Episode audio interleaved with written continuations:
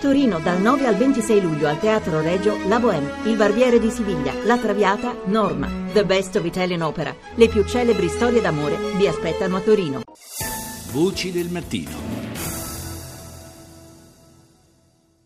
D'ora in poi Giovanni Falcone, ucciso da Cosa Nostra nella strage di Capaci il 23 maggio del 1992, riposerà nel Pantheon dei siciliani illustri, San Domenico. Là oggi si terrà una cerimonia solenne in occasione della, della traslazione delle spoglie del giudice antimafia.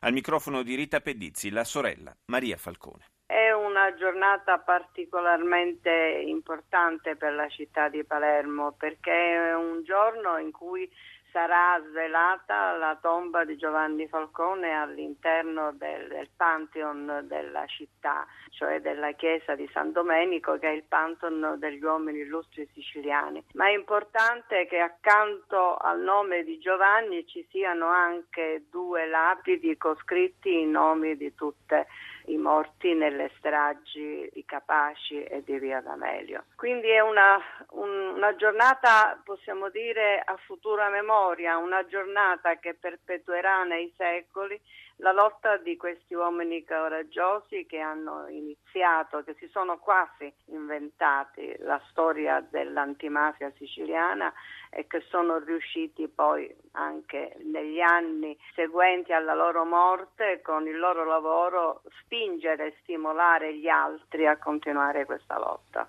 Il significato di questa traslazione alla luce delle continue minacce da parte di Cosa Nostra nei confronti di quei magistrati che cercano la verità sul biennio stragista 92-93? Io ehm, non posso fare un collegamento diretto, ma sicuramente siccome tutta la manifestazione va nel segno di continuare questa lotta alla mafia e quindi è anche l'appoggio della città a questa lotta, credo che abbia sempre un significato molto molto positivo. Giovanni continuerà a ricordare anche da San Domenico che la lotta alla mafia deve essere fatta sempre e non in modo altalenante, non lasciando mai spazio a possibili ricostruzioni di questa organizzazione che sicuramente negli anni è stata molto decimata. Sarà un momento particolare, io spero mm, nel futuro di poter anche creare la possibilità